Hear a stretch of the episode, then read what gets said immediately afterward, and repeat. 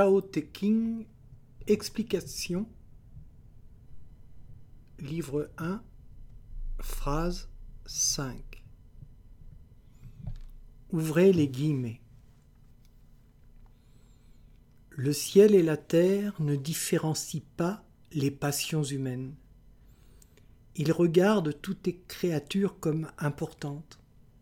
Le sage considère chacun comme important. Le Tao se vide plein d'une inépuisable paix créatrice, ressemble à un soufflet de forge qui ne s'épuise point. Par une pratique assidue, on se met dans son mouvement et on ne s'épuise point. Celui qui en parle beaucoup arrive souvent à l'épuisement. Quand c'est possible, mieux vaut se taire et rester dans le non-agir. Tao Te King, livre 1, phrase 5. Vanité des passions. Ouvrez les guillemets, le ciel et la terre ne différencient pas les passions humaines. Fermez les guillemets. Cet ensemble dual de la terre et du ciel compose le lieu de vie des créatures humaines ou non. Que Lao Tse ait débuté cette phrase en citant cet ensemble dual et fonctionnant en synergie est bien dans l'esprit de son enseignement où souvent les choses sont présentées en paire. Le ciel et la terre sont encore les sujets de plusieurs autres phrases, les plus proches étant les 1,6 et 1,7, soit les deux suivantes. Le ciel symbolise souvent la spiritualité éthérée, l'origine de l'eau, souvent comparée au Tao, et la terre est le lieu de la matérialité, de l'incarnation où vivre sa spiritualité, pratiquer une sadhana. L'ensemble terre et ciel est souvent cité dans le Tao Te King comme référence de ce qui est ancien et ce qui est plus ancien encore, incréé, et le Tao. Ouvrez les guillemets, il est un être indéfinissable et indistinct qui existait avant le ciel et la terre il n'a pas de voix audible, il est immatériel, sa vie ne doit rien à personne, il est inchangeant, il est en tout constamment. Vous pouvez le considérer comme l'origine de l'univers, je ne sais quel nom lui donner, pour parler de lui je l'appelle Tao. On ne peut lui trouver de nom. Invisible, il est immense, immobile, il se propage à l'infini. En fuyant, il revient. Le Tao est grand, l'univers est grand, la terre est grande, l'homme est grand. Ce sont les quatre, les quatre grandes puissances. L'homme se base sur la terre, la terre se base sur l'univers, l'univers se base sur le Tao, le Tao ne se base que sur lui-même. Fermez les guillemets, Tao Te King, livre 1, phrase 25. Le ciel et la terre symbolisent la dualité. L'unité viendra le jour où la terre et le ciel s'uniront. Ouvrez les guillemets, le ciel et la terre s'uniront pour faire descendre une douce rosée et les peuples vivront en paix de leur propre chef. Fermez les guillemets. Tao Te King, extrait, livre 1, phrase 32. Les êtres humains sont pris dans la confusion de l'ignorance, entre parenthèses de l'unité. Alors, leurs esprits sont pris de passions grandes et petites. Toutes ces passions sont vaines et ni le ciel, ni la terre ne s'en soucie. Le sage, nom générique que Lao Tse donne à l'éveillé, celui qui a conscience de l'unité ou Tao, est comme le ciel et la terre, il sait les passions vaines et ne juge pas, il considère chaque vie avec un regard égal, lui accordant le même respect. Le grand, le petit, l'humain, l'animal, l'insecte sont, pour le sage, des manifestations du Tao, plus exactement de sa vertu.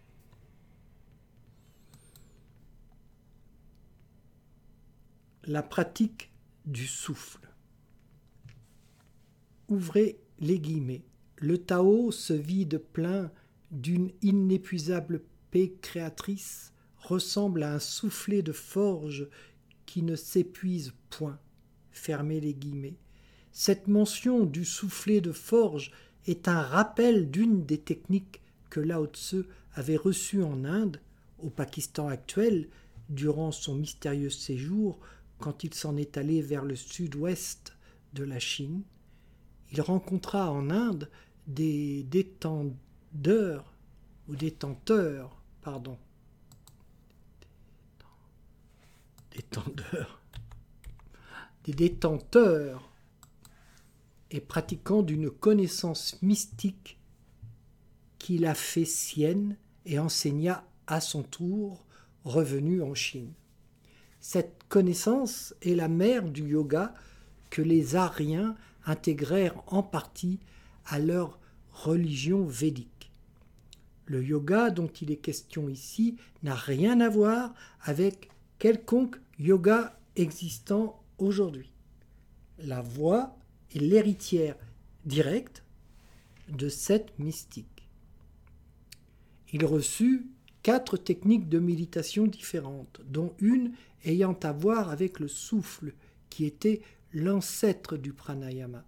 Cette technique n'a rien à voir avec celle du pranayama, telle qu'enseignée et pratiquée depuis longtemps depuis?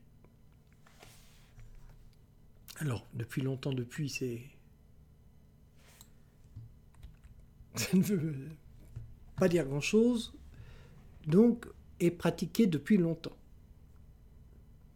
Elle est encore aujourd'hui révélée à ceux qui en font la demande. C'est une des quatre techniques de la voix. Le soufflet de forge est comme les poumons qui aspirent et expirent l'air, et cet air attise la braise pour en faire un grand feu. Cette braise peut être comparée à la conscience humaine, le feu à la réalisation, à la dévotion ou bhakti. Ce soufflet ne s'épuise point de la naissance à la mort, mais après la mort, ce que son souffle contenait continue d'exister même sans le soufflet. Le soufflet est l'outil de l'incarnation pour concrétiser ce que Lao Tse nommait vertu du Tao, c'est-à-dire sa force, son pouvoir en action dans le vivant. la pratique ou sadhana. Ouvrez les guillemets. Par une pratique assidue, on se met dans son mouvement et on ne s'épuise point. Fermez les guillemets. Une pratique assidue est l'observance d'une sadhana. On sait déjà que le mot sanskrit sadhana signifie ce qu'il faut faire. Ici, Lao Tse nous dit qu'une pratique consiste à se mettre, entre parenthèses, en conscience dans le mouvement, entre parenthèses, de va-et-vient, de remplissage et de vidange, du soufflet de forge inépuisable. Il nous invite à être comme ce soufflet de forge, la respiration, inépuisable, ce qui signifie ne rater aucune respiration. Si on ne s'épuise point par cette pratique assidue, c'est qu'elle est naturelle, simple, ne demandant aucun effort contrairement aux techniques du pranayama difficiles à pratiquer constamment. Ici, il semblerait que Lao Tse nous dise que l'attention portée au souffle de la forge doit être constante. Agir plutôt que dire.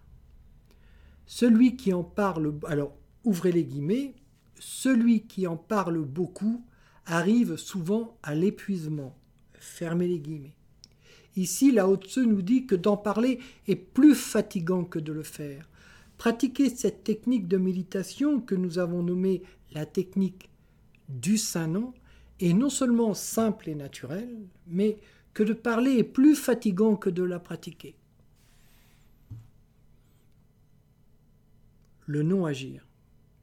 Quand c'est possible, mieux vaut se taire et rester dans le non-agir. Se taire permet de faire le nectar. Alors je ne sais pas si j'ai ouvert les guillemets ou pas. Ouvrez les guillemets. Quand c'est possible, mieux vaut se taire et rester dans le non-agir. Fermez les guillemets. Se taire permet de faire le nectar. Les initiés comprendront et rester dans le non-agir signifie rester dans le service. Le service qui est un des quatre piliers de la voie. Le non-agir, c'est agir en se mettant hors d'atteinte de la loi d'action-réaction, entre parenthèses karma, dans le détachement du fruit de nos actes. C'est possible d'agir dans le non-agir, c'est-à-dire d'être dans le service en pratiquant le Saint-Nom tout en faisant ce que l'on a à faire. Porter son attention sur le souffle de la forge, ce qui ne demande aucun effort, moins que de parler, peut se faire en agissant et en se taisant. Ici, Lao Tse nous invite au silence et à l'action dans l'observance.